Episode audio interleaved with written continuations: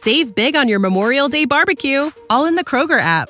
Get half gallons of delicious Kroger milk for $1.29 each. Then get flavorful Tyson Natural Boneless Chicken Breasts for $2.49 a pound, all with your card and a digital coupon.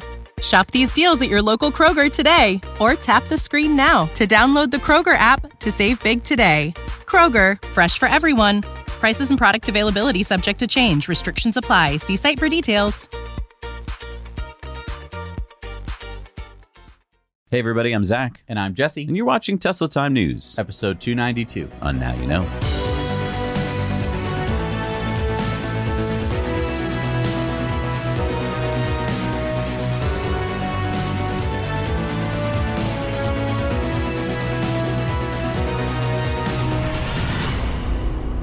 We're brought to you by our amazing Patreon patrons. You can help support bring you independent news every week by heading over to patreon.com/nowyouknow.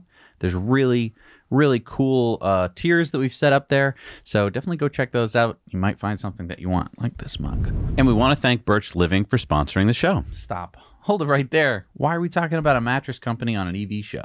Okay, well, why do we endlessly talk about EVs? Because they're good for the planet and they're fun to drive. Yep, and that's why we're talking about Birch. Because they're good for the planet and fun to drive? No, they're good for the planet because Birch makes organic, non-toxic mattresses made right here in America with just four materials sourced straight from nature: wool, latex, cotton, and steel. And they're fun to drive? Well, like EVs with butts and seats, once you experience a Birch mattress, you're going to see that you were missing something. And you know this firsthand because you sleep on one.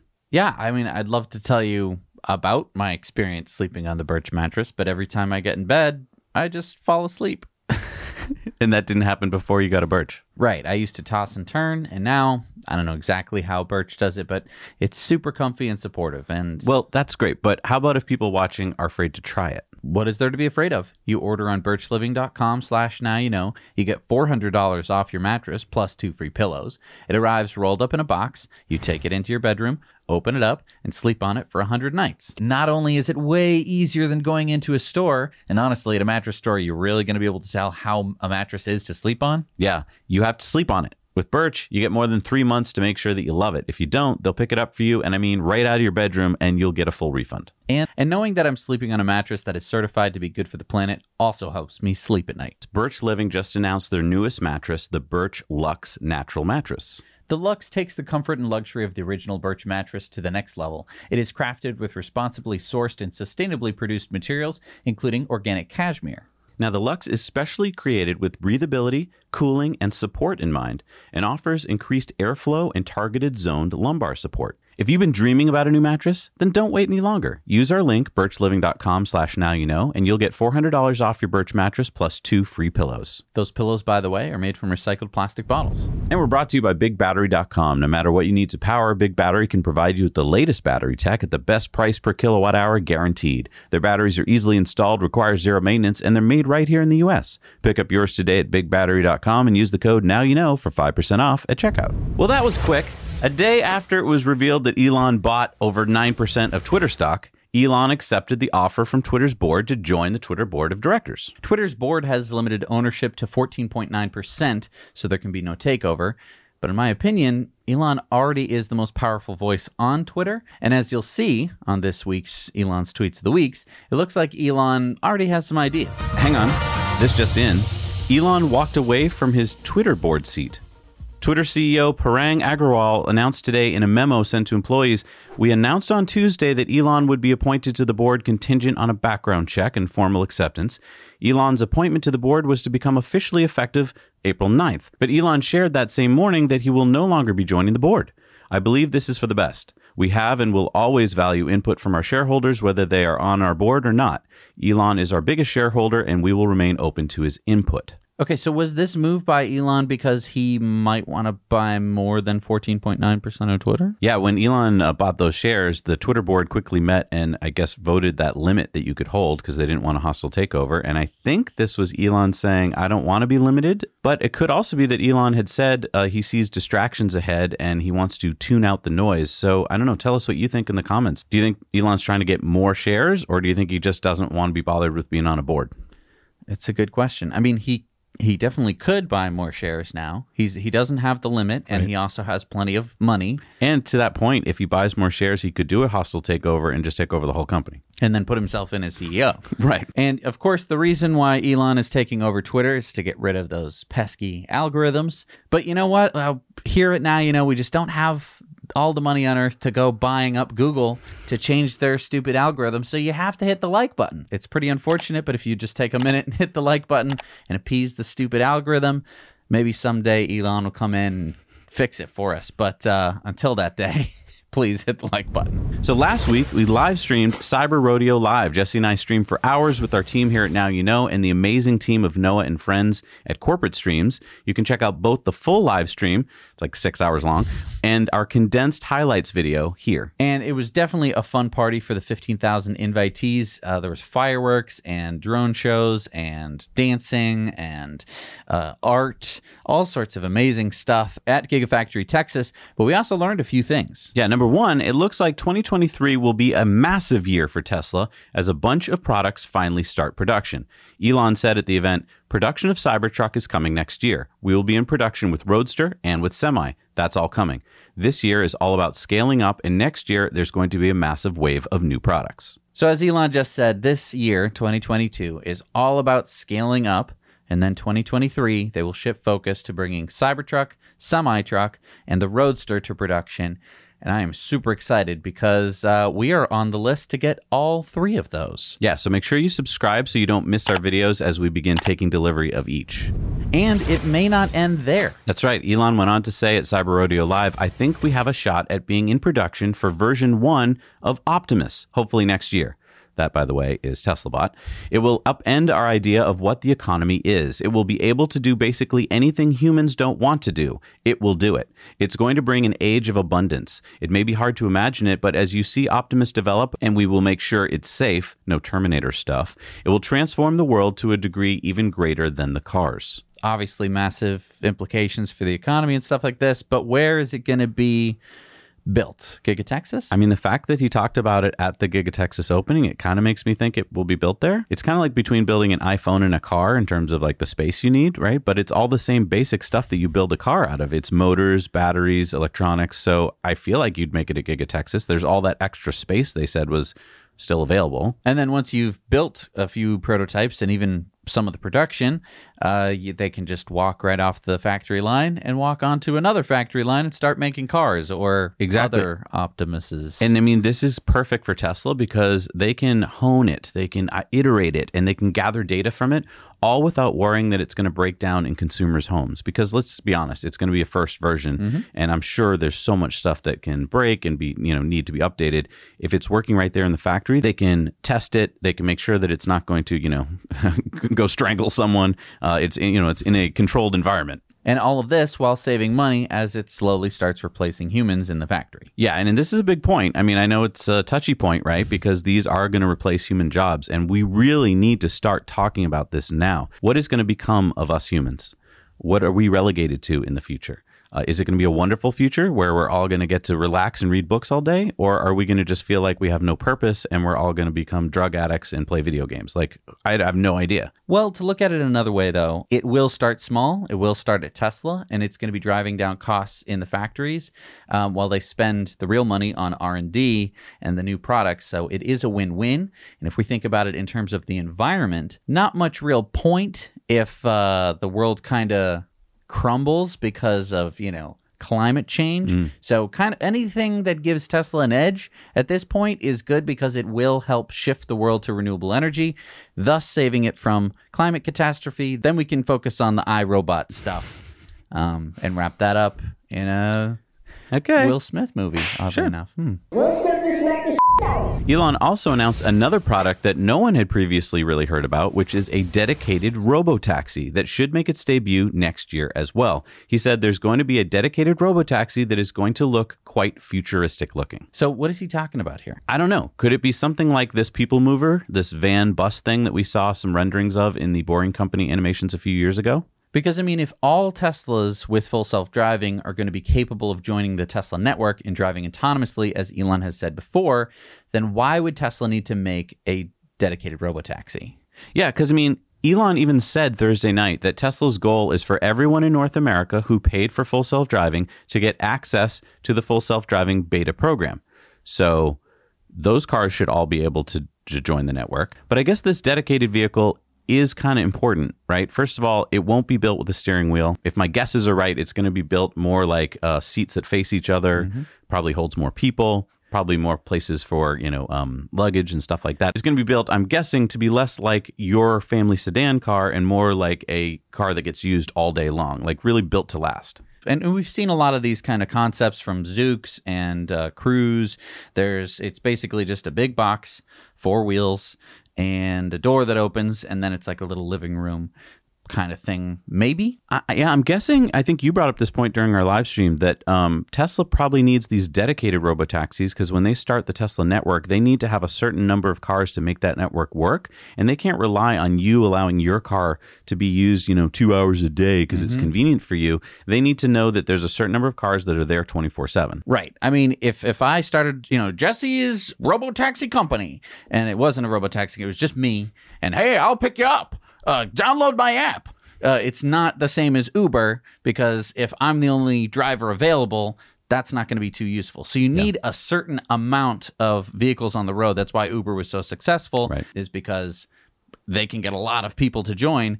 The same thing needs to happen here, except that those owners of those Teslas don't need to be driving those vehicles. Right. Tesla owners can kind of supplement what Tesla's already going to have as a fleet. Exactly. And I didn't think this was going to happen, but many of our viewers on the live stream did. In fact, I think we ran a poll about it, and our viewers predicted it. Tesla started delivering some new Texas-built Model Ys on Thursday night to a few lucky customers. Now, technically, Texas state dealership laws don't allow Tesla to deliver cars in Texas, but there are loopholes in place that Tesla has found, and I'm sure they used those to deliver the first Texas-made Model Ys on Thursday. Now, we can't confirm this, but these Model Ys, according to Elon's remarks, appear to have the 4680 structural battery pack. I mean, they were showing that off all night long at Gigafactory Texas. Now, the big question is, are these 4680s NMC or LFP? And if you don't know what we're talking about, that's nickel manganese cobalt or lithium iron phosphate. We don't know. Also, the delivered vehicles are supposedly standard all-wheel drive, not long range. But this standard option does not appear yet on Tesla's website. So I'm not sure what customers actually thought they were buying. Yeah, I've been getting conflicting messages from people about this point, so feel free to email us at hello@nowyouknow.channel if you were one of those lucky Model Y delivery customers. My guess is that these standard Model Ys are the likely new all-wheel drive 279-mile range Model Ys that we recently reported on being revealed through an EPA filing. I'll bet that some customers were reached out to privately from Tesla and asked if they'd like to take delivery of one of these at the event. Maybe these are Tesla employees or people who helped build a Gigafactory. I'm guessing if you were a customer on the list and you were going to have to wait months and months and you got the call, it's like, you want to take this model instead? And maybe there's some price, you know, reduction. Who knows? I'm guessing. And you get an invite to Gigafactory. Elon, sign my car. But this is weird because early on, Tesla offered a cheaper, shorter range Model Y. Remember that? And then it was quickly pulled because Elon reportedly didn't want to offer a sub 300-mile version. I think he kind of thought that was like lesser than. But there's been a lot of demand for a cheaper variant, especially with the price hikes, and maybe Tesla has come around on that point. So my question is, will future variants made in Texas offer a 4680 pack that is NMC rather than what I suspect is LFP? Let us know what you think and why you think it in the comments below. I'm interested to hear your thoughts. So Elon Musk, Mary Barra, the CEO of GM, and Jim Farley, CEO of Ford, met last Wednesday along with executives from other smaller EV companies like Peter Rawlinson, the CEO of Lucid Motors. So what was the meeting about? The Biden administration invited these auto industry leaders to discuss plans for how to implement the upcoming $7.5 billion investment in EV infrastructure. You know, part of that huge spending bill that was passed last year. Right. The federal government plans to build 500,000 charging stations across the U.S. This meeting, to me, appears to be a, if you want some of this pie, then you better show up and play nice. Each of these companies stands to get nice handouts from the government to build EV chargers, but one stipulation is that these EV chargers have to work for all EVs. And I think that that's a fair point. If you're getting money from the government, then it should apply to all the vehicles. It's like if they're giving out like a gas station subsidy, it'd be like, well, they have to be able to fill up all vehicles. But how is this going to work with Tesla? Because obviously Tesla has the supercharger network. That plug don't fit on pretty much any other EV. I think it's interesting that Elon showed up to this meeting. Mm-hmm. I think it shows you how important this meeting is. There's a lot of money being handed out, and I think this was to signal that, yes, we are willing to play ball.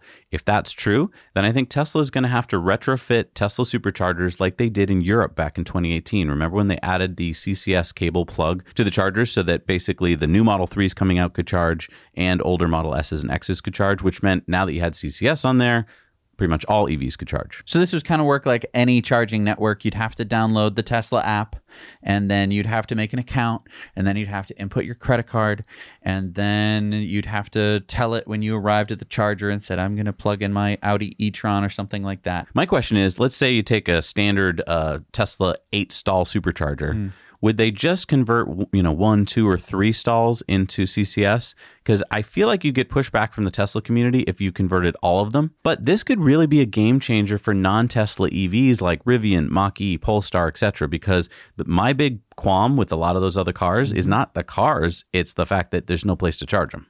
It's a really good point. I think that Tesla probably could get away with having fewer stalls be CCS compatible. At Electrify America right now, there is 2 plugs, one CCS, one CHAdeMO. So the CHAdeMO is for basically only Nissan Leafs. Right. There really aren't that many other vehicles that can take CHAdeMO. Sometimes there's both plugs. Sometimes it's just CCS. And apparently everyone's cool with that. So yeah, could Tesla get away with having a 12-stall supercharger and having only 3 or 4 of those stalls have the CCS plug?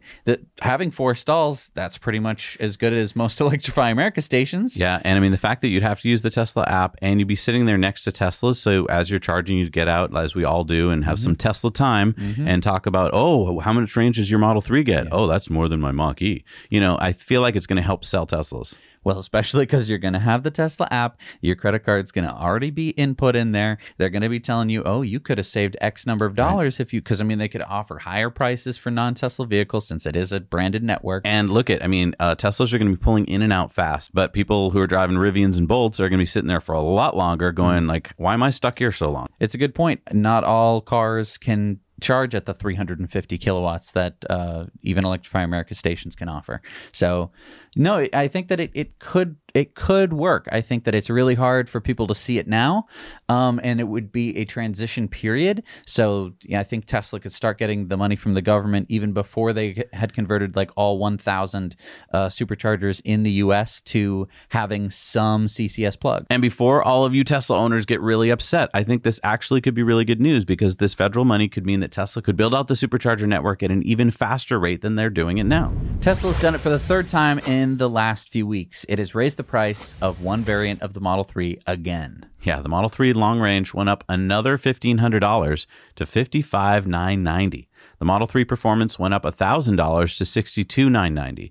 This most likely has to do with the fact that nickel prices continue to go up steeply. Look at this chart of spot nickel prices, which have nearly doubled in the past year. That's about $1,000 more for the nickel needed in an average EV battery. Tesla's 811 NMC battery has a cathode that is around 90% nickel. Yeah, EV battery prices have been falling dramatically for the past decade. Take a look at this chart. But this year, because of a bunch of factors, including the Ukraine war, supply chain problems, COVID, etc., and just overall demand, you can see here in this chart from Reuters that prices of EV batteries is coming back up almost to the 2019 price. But hey, at least the base version of the Model 3 stayed at $46,990. So far. Right. It could change next week. And this is why we have our Now You Know Investor Club. Exactly. Over on Patreon. It's because, for the longest time, nobody thought about battery materials because what are EVs even? And what are the batteries made out of? Are they just made out of lithium? So, nobody knew that nickel was going to be so important. And this is why we've been talking about stocks that have to do with graphite and all those other boring materials that people didn't know anything about. Yeah, so join us over on Patreon for the Now You Know Investor Club, where we talk about all this boring stuff that makes money. Sono Motors, the maker of the Sion solar electric vehicle, has announced that they have signed a contract with Valmet Automotive to produce the Sion in their plant in Uusikaupunki, Finland. This would be for at least 257,000 vehicles over a 7-year period for a goal of about 43,000 vehicles per year. Sono Motors also announced a price increase for reservation holders who ordered after November 15th of 2021 from the original price of 21,400 euros to 23,950. So what is that in dollars? 23,350 to 26,100 before taxes or incentives. I mean, that's still not a bad price. Yeah, keep in mind, it's a 54 kilowatt hour LFP battery for 305 kilometers of range or 189 miles, 75 kilowatts of charging, and 120 kilowatt motor, front wheel drive. It's cheaper than the cheapest Leaf. It has more range, and it's more efficient and more powerful, and it has solar panels on it, which charges it. That's a pretty good deal. But it will be a while until I can get my hands on one. Right. It's going to be coming out in Europe in the second half of 2023. And my guess with that production rate of like 43,000 cars a year is that they're probably going to have that demand. I think they're going to be sold out. Well, right now they only have about 17,000 reservations. So, I mean, there is a possibility that you still could get your hands on one. Yeah. I mean, I think when cars aren't being produced yet, it's hard for most people to want to put money down on them. It just seems impossible. Mm-hmm. And then when you start seeing them come out, that's when a lot more interest happens. And I think having solar panels on this vehicle is going to draw a lot of attention. Definitely. So Lexus has finally started unveiling its first electric car, the RZ450e. The full release will happen on 420, nice. But they did tease a few images, including this, that it will have a yoke steering wheel. So let me get this straight. 420 release date, yoke steering wheel. And it looks, from the outside, just like a Model Y. Are they influenced by Elon or what? First of all, I don't think it looks like a Model Y from the front, but maybe the back. Well, unlike Tesla, Toyota's yoke is reportedly drive-by-wire. And this is something you wanted, actually. So it should allow for different steering ratios at lower speeds, like parking lots. This is unlike Tesla's Plaid, which is a fixed ratio. I'm also guessing the yoke is optional for drivers who prefer a wheel. I'm also guessing that this will have similar specs to the Toyota BZ4X, which is basically the same powertrain. It's going to have a 71 kilowatt hour battery pack, 250 miles of range, front wheel drive or all wheel drive options, and 150 kilowatts of DC fast charging. And can we talk about the charging speed for a second? 150 kilowatts. I know for a lot of people who aren't really into EVs yet, that's one of the last things you think about is the charging speed. Charging speed is a really important thing 10% of the time. But I mean, I would argue that for that 10% of the time, it's 90% important. Exactly. You know, when you got to go to the airport or do some trip somewhere, then you're talking about how fast can we get this thing charged to move on with our trip. Mm-hmm. And 150 kilowatts is not bad. I will say, to me, it's like the minimum I would want nowadays. Mm-hmm. It's kind of like what I get with old Sparky. Mm-hmm. 250 kilowatts you can get in Model 3s and Model Ys and stuff. And there are some Porsches and stuff out there that can do faster. But yeah, I think, you know, it was smart of them to keep the price down. We don't know what the price is yet. Mm-hmm. But I think 150 kilowatts is, you know, enough for now. Now, we are sponsored, as always, by our friends over at the Cybertruck Owners Club, where I spotted this. So this was a video taken at, I believe, Cyber Rodeo Live, and this is of the Cybertruck backing up and showing off its four-wheel steering. So look very closely at the back wheel there. Yeah, it's easy to miss because it's not like the wheel is turning like 30 degrees or anything. I think this is a big deal. We know a little bit more about pickup trucks now than we did a week ago, and I think that this rear-wheel steering is going to be a huge hit. My big question is whether Tesla can pull this off at the same price points that they had originally announced, or whether this is just an upgraded option. I mean, I know that Elon had mentioned that it would have four-wheel steering. This is the first time we actually get to see it in action. Now, I think that a lot of people might have been expecting the rear wheel to turn more, like the same amount as the front wheel. Because I missed it the first couple of times I watched it. I'm like, is it really turning? It's so slight. But it does make a big difference. I'm not going to bore you with all the trigonometry and the math to prove that out, but just a little bit of difference can make what would be a huge turning circle or turning radius into a heck of a lot smaller. Yeah, no, this is really exciting. And if you want to talk all about this, head on over to Cybertruck Owners Club. There you're going to find a crowdsourced reservation tracker so you can find your place in line. You can check out their website for Cybertruck news, discussions, and community for Cybertruck enthusiasts and future owners. So you and Ethan just reviewed the Rad Mission e-bike by Rad Power Bikes. Yeah, last week we reviewed the Rad City 5 Plus. This week we took a deep dive with the Rad's most affordable model. So this is a single-speed geared bike, which is how Rad Power probably saves some money on the costs. And this is an interesting point. For most bicyclists watching right now, normally a one-gear bike is kind of a no-go. But with an electric motor, you can get away with a single speed because on hills, you're aided by the 500-watt hub motor. Yeah, I think this is going to be a really popular bike for a lot of people. I know my sister just bought one because the price point. I mean, it really is an affordable model. And I know what you're thinking. A lot of people go to the bike store, and to spend $1,200 on a bike means you're getting like a really high-end bike. In the electric bike world, it's true. You're buying a battery and a motor, and so that actually means you're getting a low-end bike in that price range. But I think Rad did a really good job of making this have most of the features you need while building a really quality bike. They really focused on it being more expandable. So it doesn't come with a kickstand. It doesn't come with fenders. But there is the option to bolt those things on. And I think that that is really important because getting the bike is the most expensive part. And sometimes some people don't need a kickstand because they're always going to be locking it up at a bike rack.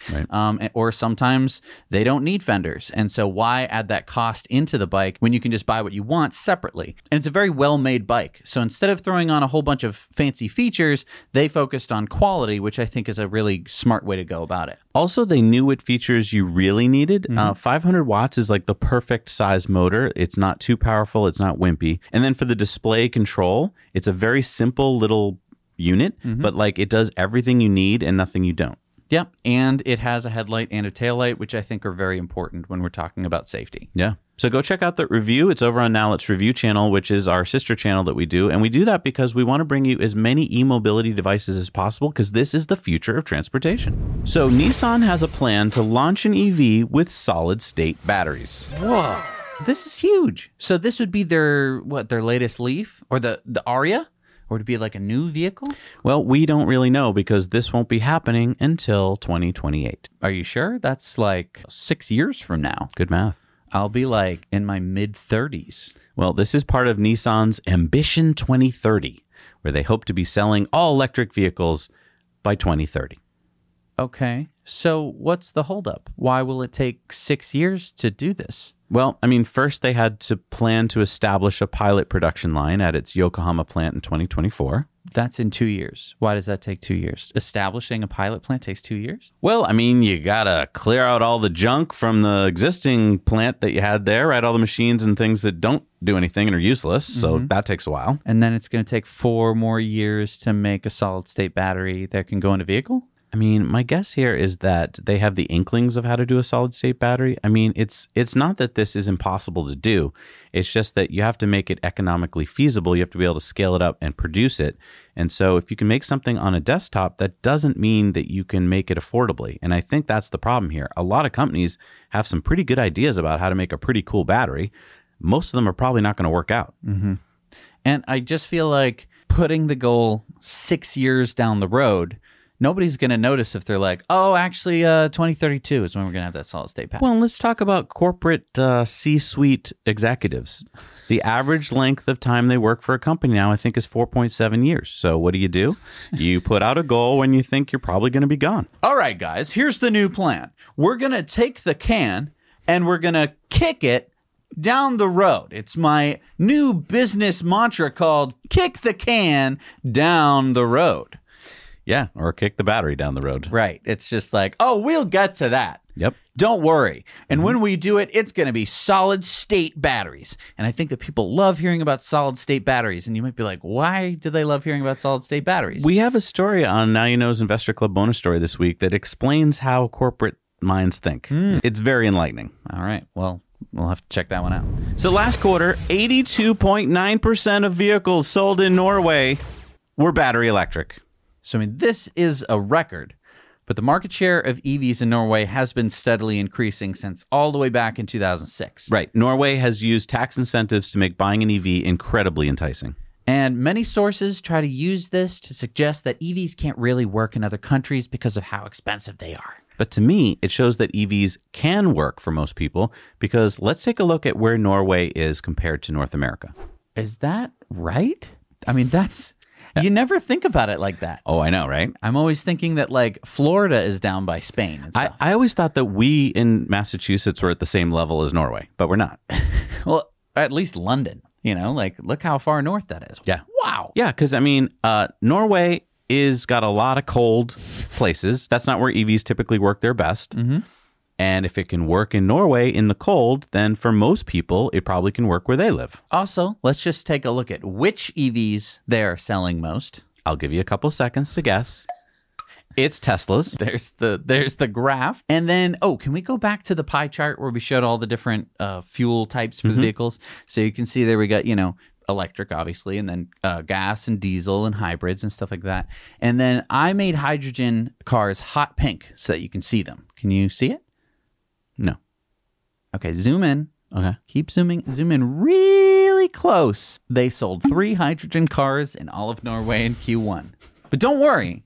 It's the future.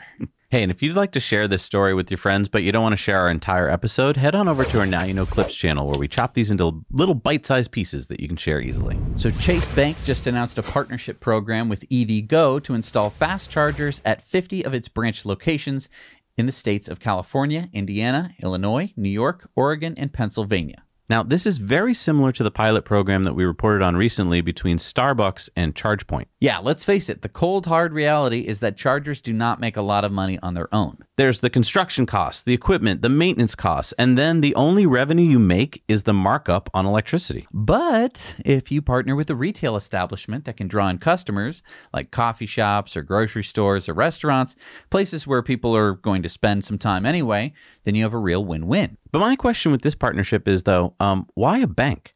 In my experience, you don't generally spend much time at a bank. In fact, I think most of us just use bank ATMs if we can, which isn't really enough time to do any charging. So Chase has about 4,800 branches across the U.S. and serves 60 million people. Now, this might be more for show than anything else. Chase also announced that they aim to have on-site solar power at 400 additional branches by the end of this year. Yeah, Chase said these chargers will be finished in the summer of 2023. I don't know. I just, I think it's nice. I'm all for it. I just think that if I learned that, like, oh, Chase Bank has charging, I think I'll switch all my things to Chase. I don't think I would, just because I don't spend that much time in the physical bank. I mean, even when I have to do some actual physical banking, I'm usually only there for 5 minutes. So I just don't, I think it's almost, again, like the executives at these companies don't know how EV charging works. They just like, we have a plug. I don't think that they care about the charging at all. I think that it's like, what can we do to look green? What can we put in an ad that people will think sounds good, and it doesn't matter if it works or not? Free advice to brick and mortar companies out there. You're looking for ways to get more traffic. Put charging out front of your business, especially if you have a business where people are going to be in there for 20 minutes or longer, and you will see business increase. I promise you. Okay, I think I found the yacht I want. You're in the market for a yacht now? Well, I can't afford it, of course, because this costs almost $3 million. But if I was a billionaire, I think I'd go for this 100% electric yacht by Sol Yachts, the 62-foot catamaran called the Sense 62. Wow, that's beautiful. Yeah, so you can get it with the full big battery. It's a 564 kilowatt hour battery, so half a megawatt hour. So the range will kind of depend on your speed, but I did a little math. And if you go, let's say 4 knots, which is, yes, very super slow, but I calculated that you probably would never have to stop to charge. Like, because you've got 17.6 kilowatts of solar power on the roof, you can put about 50 kilowatt hours of energy back in the battery every day. So if it's, as long as it's pretty sunny, you could pretty much just keep motoring. That's interesting. You know, the manufacturers say that you could actually go across an entire ocean. I feel like 62 feet is not the size boat you'd want to do that in. But for going up and down coasts, like, you know, the East Coast or the West Coast or, you know, the Mediterranean, I feel like this is nice because then you don't have to worry about charging. And I'm guessing in the yacht world, chargers are pretty hard to find. And so this would be nice because you just, you know, park wherever you want to park your boat. And if the sun's out, you're charging. And I mean, you're assuming that you're going to be yachting for like weeks at a time. Of course, I'm a billionaire. But I mean, most of the time, you're probably going to have it moored. And the nice part is with a lot of, you know, maybe electric boats with no solar, you'd have to have it, you know, at the marina or in the dock next to the charger plugged in. But with this, you could have it wherever. Yeah, it's just charging up, and then you know, if you have the 564 kilowatt hour battery pack, you could just go for a really nice cruise for the whole day, and you know, then come back. I know a lot of you aren't yachters like me. Never owned a yacht. No, I haven't. But you've never owned a boat. I have owned a boat. I built my own boat when I was 14. I owned a boat. It's made out of plywood. Yeah. But I've owned a boat. Okay. That's be technically correct. But the thing you don't think about when you own a yacht is that you always have to run the diesel engines to power everything. So even when you're moored, you still have to run it, which means that you have diesel fumes coming out and you have this vibration all the time. With this boat, completely silent all the time. It features two 200-kilowatt electric motors. It has a top speed of 14 knots. And I think the big thing here is you don't have to fill it with diesel fuel. So imagine as the prices of fuel keep going up and, you know, you want to yacht 1,000 miles somewhere, it's free. So if anyone's getting this yacht and you need a first mate, I'm your man. Okay, so we already reported that GM and Honda are working together on two EVs coming to the U.S. in 2024. Now they have announced a further partnership to co-develop a series of affordable electric vehicles to come to market by 2027. If this doesn't read as desperation, then you either aren't paying attention or I am crazy. What do you mean? Well, I mean, I predicted that the big auto companies would go out of business, and this is yet another step on the way to obsolescence. But I mean, they're partnering together to drive down costs and save money. Exactly. Neither of these companies can figure out how to make money on an EV, especially a low-end, affordable EV where the margins aren't as good as the huge luxury like Hummer EVs. Two giant behemoths like Honda and GM working together, that is no easy task. I mean, look, historically, it hardly ever works out. When's the last time you heard about two giant companies working on anything? But they're desperate, and this is what desperation looks like. Mary Barra, GM CEO, said, GM and Honda will share our best technology, design, and manufacturing strategies to deliver affordable and desirable EVs on a global scale. Look, big companies that are competitors now sharing their technology. That will not end well. Mark my words. So they'll both be using GM's Ultium battery platform to make global production of millions of EVs starting in 2027, including compact crossovers. And again, this sounds like you take the can and you kick it down the road. But before you do, name the can something really cool, like the Ultium can. Look, the Ultium battery platform has a cool name. I will give them that. But that's where the good stuff stops. There's nothing cutting edge about these batteries, except it's cutting edge for GM and Honda. Tesla's battery tech is years past them already, and these cars we're talking about, this joint platform, won't come out for at least a couple more years. Even if they somehow pull off all the cooperation issues, they're still going to be haunted by battery supply issues and then having to compete with one another at the end. So, okay, now you got a Honda that's basically the same as a GM, and now they have to compete. This may well be the first steps towards these two companies merging, which is what I predict as one of the steps in their downfall. Big, non-innovative companies don't know how to move forward quickly. They do know how to buy and merge. So that's what they do. Just like Fiat and Chrysler merged into Stellantis, and look how that's going for them, I say it's bye-bye Honda and GM. Because again, the strategy is, we don't know what we're doing. Those guys over at Honda, they seem to know a whole lot of stuff. And those guys at GM have a battery platform. So, yeah, I think we're going to have a lot of synergy here. Yep. And again, I'm not going to be here because I am kicking the can down the road.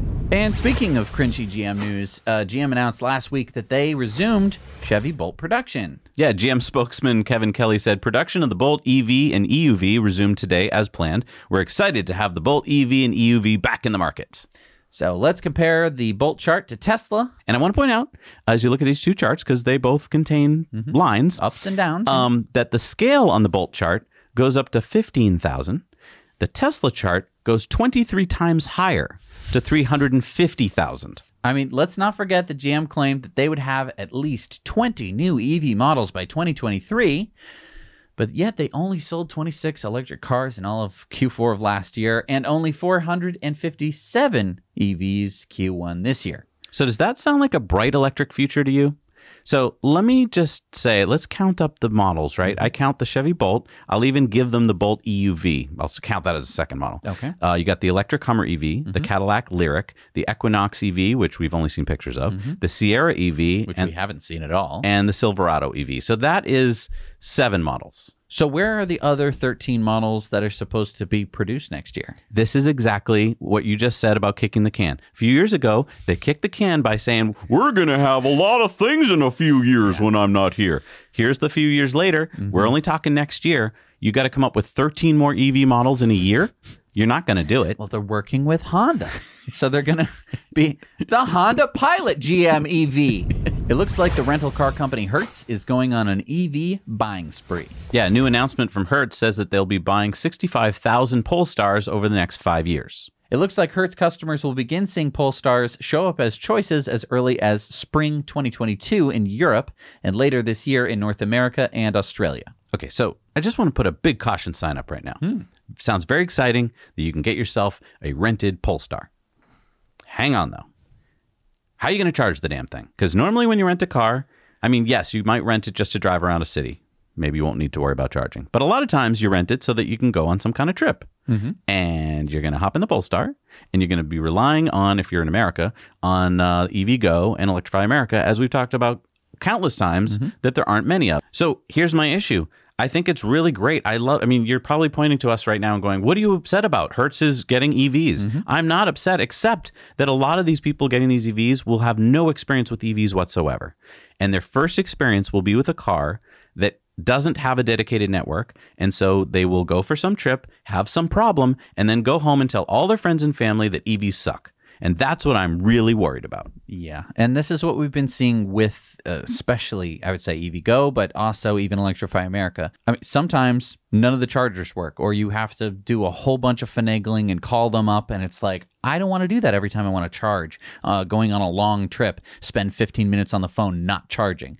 It is very frustrating. And if people have that kind of experience, I'm not saying that it'll always happen, but even 5% of the time, if it happens, it's not good for EV adoption because it just shows a whole bunch of weaknesses. Now, Hertz is also buying Teslas, and I think that, again, Tesla has kind of solved a lot of these issues. The supercharger stations work flawlessly 99% of the time. From what we're hearing from people who did that, the strong point was the supercharger network. We got a report a couple weeks ago from Frank, who drove like 900 miles and had no problems with charging because it was a Tesla. Exactly. But my question is, 65,000 Polestars.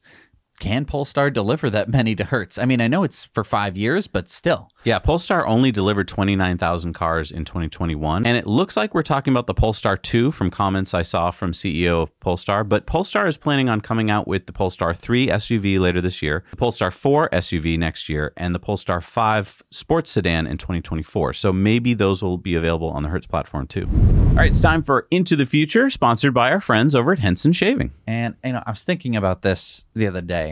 Normally, you design something to be easily manufactured, mm-hmm. and so you skip a couple steps. You make it a little bit easier to make. That is not the case. I.e. crappier. Yeah, that is not the case with Henson Shaving. They are used to making some of the hardest stuff in the world, stuff for satellites and the Mars rovers, and machining it.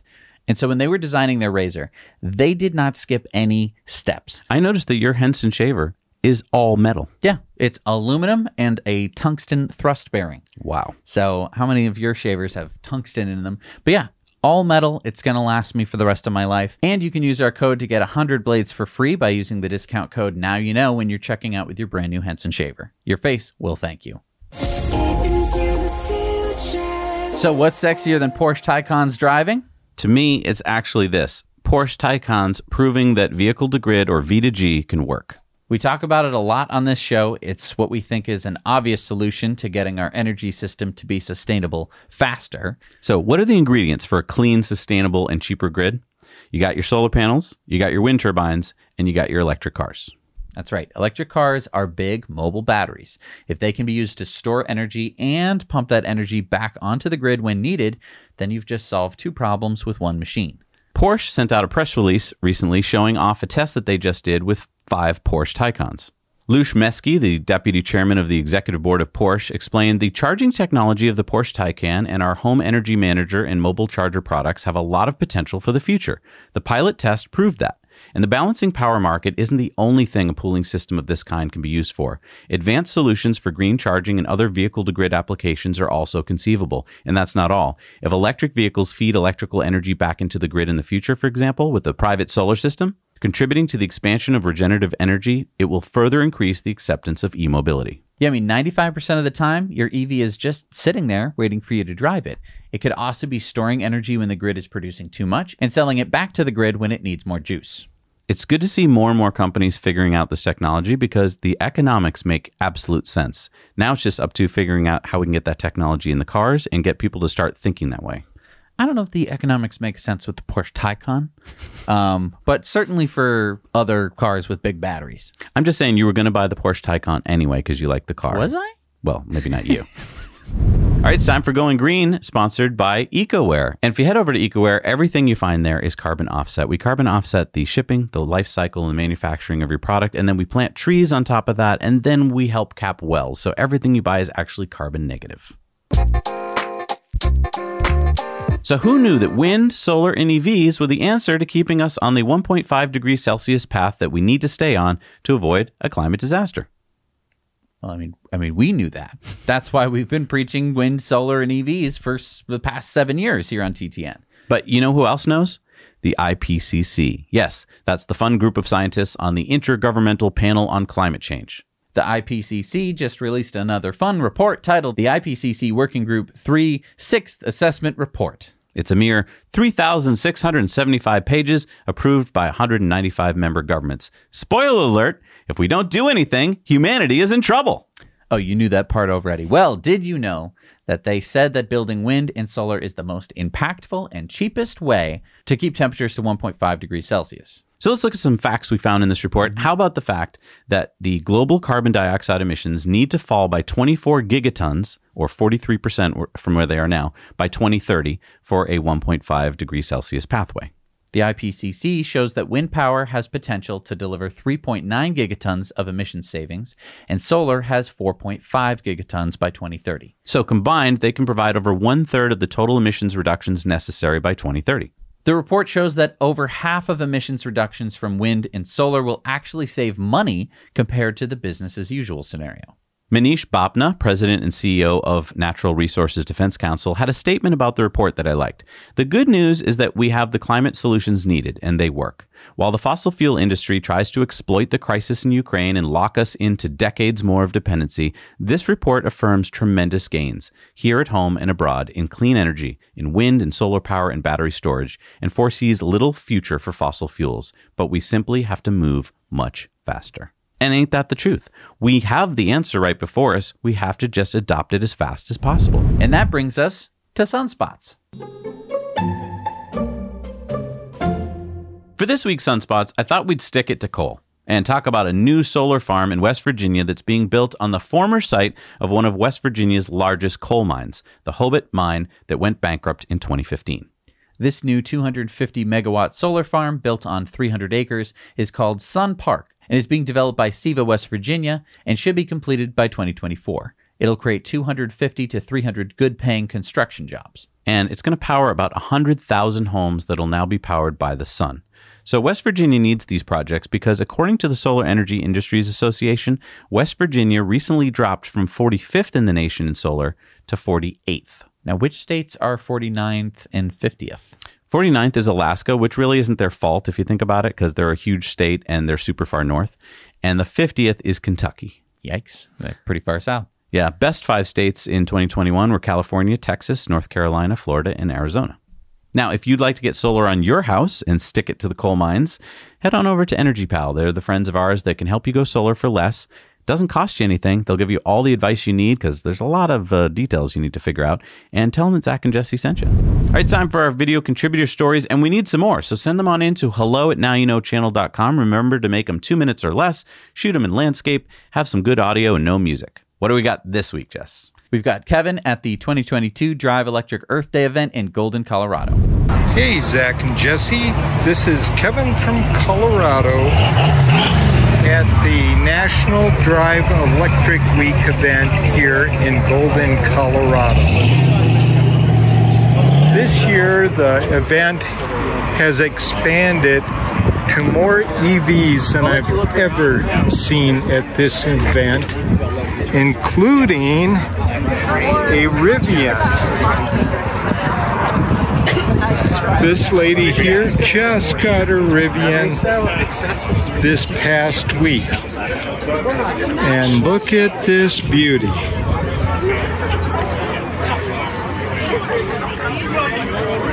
My oh my. Slides out on the shuttle. Slides out.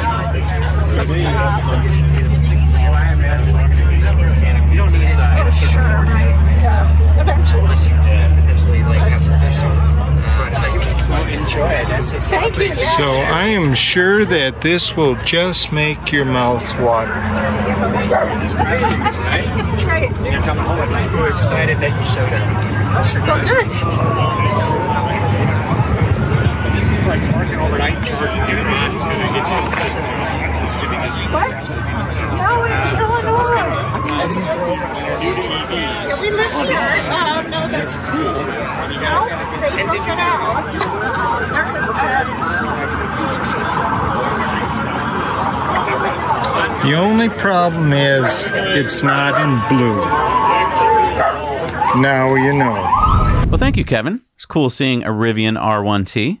And now it's time for the Patreon bonus stories. We've got a couple Investor Club bonus stories this week. On Patreon bonus stories, we're going to be reporting on how the Postal Service was in the congressional hot seat last week, how GM Cruise evades police, a Tesla fan video that's going to get you pumped, and experts explain what will happen as more EVs use the electrical grid. So head on over to patreon.com/nowyouknow, support us for as little as $1 a month, and you'll get all these Patreon bonus stories. We'll see you there.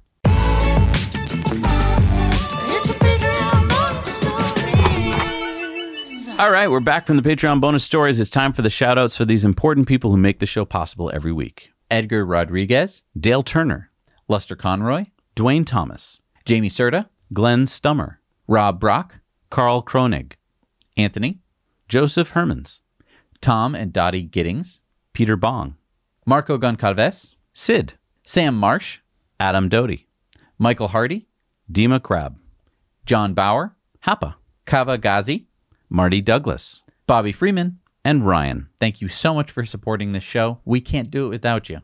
All right, so we had a Patreon poll this week, which was, what was the best part of Cyber Rodeo Live besides us doing a live stream? And most people said seeing Giga Texas up and running, and the second highest was the drone light show. That was incredible. It was really good. Yeah, I can't imagine if you were there seeing it live. Yeah. That must have been insane.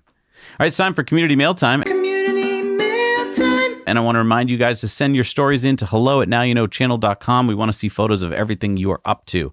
Rich sent us these pictures of an R1T charging at a free charge point at a Festival Foods grocery store in Verona, Wisconsin. And that's Rich's Model 3 Standard Range Plus. Congratulations, Rich. Lewis sent us these stats of his SunPower 10-kilowatt X21 series panels and his Tesla 8.5 kilowatt PV system and his 4 power walls. And wow. If you're looking at all these numbers and you're like, what is this? Once you get these systems, you just geek out over these numbers because it is so fun to look at how much energy you're producing for free every day from the sun. Kevin sent us this picture of a Kia EV6. Now, Kevin is a teacher, and he spotted this in the school's teacher parking lot in a rural town in Livingston County in New York in the Finger Lakes. My advice to you, Kevin, is to find out who that teacher is to make friends with them so you can go for a ride in that EV6. Fun. DC sent us this picture of a gray Polestar 2 and a white Kia EV6 in Ventura, California. Sam spotted this Polestar 2 on his dashcam video the other day in Milpitas, California, which is a small town between Fremont and San Jose, California. Our buddy Kevin went to the 2022 Drive Electric Earth Day event in Golden, Colorado, and he saw this 1972 Plymouth Satellite. We actually talked about this on the show before. Rich and Steven have met the guy who made it, and you can go check that out on the Rich Rebuilds channel, but this is pretty cool. This is his first EV conversion, and I would not mind driving that. And, you know, I thought I'd contribute to the community mail time this week because I was in New York this weekend, and I spotted a Rivian R1T in my color, Rivian Blue. Oh, yeah, that's right. I remember I climbed into the gear tunnel to see if I can fit, and I can. That's right. Closed the door. That's right, you did. And then we drove it home to see if it had the range to go from New York City to my house in Massachusetts on a single charge. And it did. And I guess this is a long way of saying we have a Rivian R1T now. And we're going to be bringing you our initial thoughts and walk around this week on In Depth, so stay tuned for that. So, yeah, if we got an R1T. Finally. Woohoo! Woo! Finally, it only took... a while.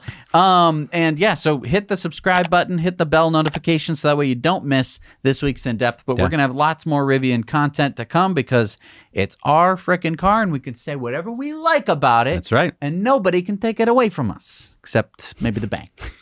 All right, it's time for Supercharger Reviews. Let's see what we got out in the world. Hey, everybody. We're coming to you live from Gaylord, Michigan. We're at one of the new tent stalls. We're the only ones here right now. It's like 9, 10 at night. Heading up north in Michigan. They've got the new EV chargers over there. There's a couple. There's a Big Meyer here.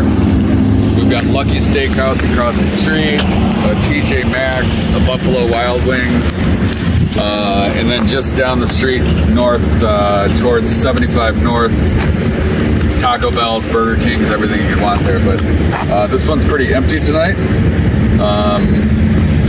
We did the Bay City charge on the way up from Detroit, and yeah, seems pretty easy and simple. All the chargers seem to be in working order, and pretty easy and accessible off of 75, so now you know. Hi, Zach and Jesse. We're out here in Colby, Kansas at a 10-stall V2 supercharger. So the superchargers face the back of the building, but once you go in, there's a Qdoba, there's a Starbucks, there's like a Japanese restaurant, and there's super nice restrooms. So all in all, I'd give this place a 10 out of 10. Now you know. Hey, Zach and Jesse. Today we're here in Oneonta at the supercharger. It's a V3, 250 kilowatt, 8 stall, very quick and easy off the highway. Just one turn and then you're there. Looks like we also have some Electrify America chargers over there, as you can see with the green lights. I think there's about 6 stalls over there, varying from, I think, there's a 1 350, a few 150s and a few 50s. Yeah, we got a blue Model S right here charging, Fishmouth, and then we also got our Model Y right here. So yeah, as far as amenities go, there's a Morabito gas station with drinks and bathrooms. There's a car wash just down the road over there. There's a plaza with Panera Bread and a bunch of other shops. So overall, I'd probably give this probably a 7.5 out of 10. Not bad. Not too many amenities, but pretty good. And not the best views either. All right, now you know. Hey, Zach and Jesse, how you doing? It's Phil here from Thunder Bay, Ontario. We have these 6-stall supercharger stations, version 3. It's located around this shopping area. There's it's like a Canadian Tire. There's a Walmart this way, and for Eats, there's not too much. There's a Tim Hortons right there. I think that's a Starbucks over here somewhere. Other than that, not really a whole lot going on. I would give this supercharger station a say 7 out of 10. Now you know. Thank you so much for doing Supercharger Reviews. If you want to see a map with all of the Supercharger Reviews on it and even add your review to it, you can check that out on our website, nowyouknowchannel.com. What do we got for new superchargers, Jess? We got the 12 stall in Ferrybridge, UK. Number 123 in Germany, the 20 stall in New Munster, Germany. Number 34 in Maryland, the 4 stall in Laurel at Fort Meade Road in Maryland. Number 91 in Florida is the 16 stall in Estero, Florida. Number 94 in the UK is the 8 stall in Winchester, UK. The 8 stall in Red Hook, New York. Number 64 in New York is the 10 stall in Melville at Walt Whitman Road, New York. Number 12 in West Virginia is the 8 stall in Fairmont, West Virginia. Number 14 in Denmark, the 16 stall at Odense. Number 50 in Australia is the 3 stall in Margaret River, Western Australia. Number 23 in Nevada, number 1,324 in the U.S., and 3,378 in the world, the 12 stall in Las Vegas at the McCarran Marketplace. Nice. All right, it's time for the Patreon comment of the week. And we had been talking on the Patreon bonus stories last week about something that happened to a solar roof customer, where basically they were waiting and waiting. They'd had their roof taken off. They'd had the Tesla solar team came out and put on like a base roof that's not really supposed to be on very long and before you put the real roof, but it had been months and it started leaking. So G had this little one-act play. I will be the homeowner, you be Tesla. How's that? Right. My roof is leaking badly. I have to have a new Tesla solar roof today. Sorry, we just can't do it. We won't have Tesla tiles in stock for at least a month, maybe longer. If you need roofing today, you'd best put on some asphalt shingles. Oh no, not for a month? But I don't want to pay for temporary asphalt just to see it go off to landfill. Is there nothing you can do?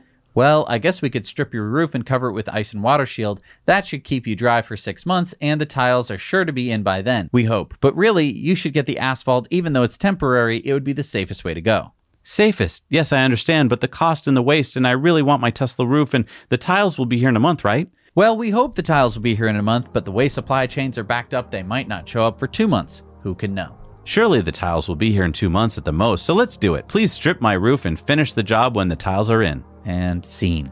Yeah, and of course that didn't happen. The tiles, for some reason, were like on a ship in Los Angeles port. But it does point out a good point. I mean, roofs fail all the time and are constantly being replaced. And if Tesla was able to step in, instead of you like planning it, like who plans in advance, oh, my roof is going to fail in a certain amount of time and I'm going to, no, you wait till the roof starts leaking catastrophically, and then you call up the roofer and they go, I can either fix it or I can replace, I'm probably going to replace the whole thing because it's old.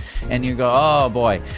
If you could call Tesla and within a week they could fix your roof, I think it would aid in sales. Now, I know we're not there yet, but we could. We heard from so many people that nobody ever strips a roof without having all the materials ready to go. And I know that. I'm a contractor. Mm-hmm. You just don't do it for just this reason. So I can't believe that Tesla would be so dumb. But we've heard this countless times that they don't have the materials on hand before they do the work. Yeah. Somebody at Tesla's got to change that policy.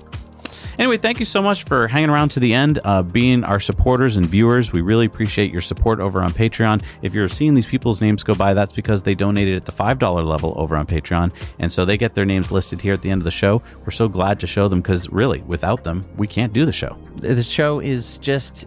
it's not possible. We've been looking at our YouTube revenue and like running numbers, and it's just... yeah, we've been sitting in these chairs for 3 hours. 3 hours. And then we need to take that 3 hours, chop it down into what you're watching.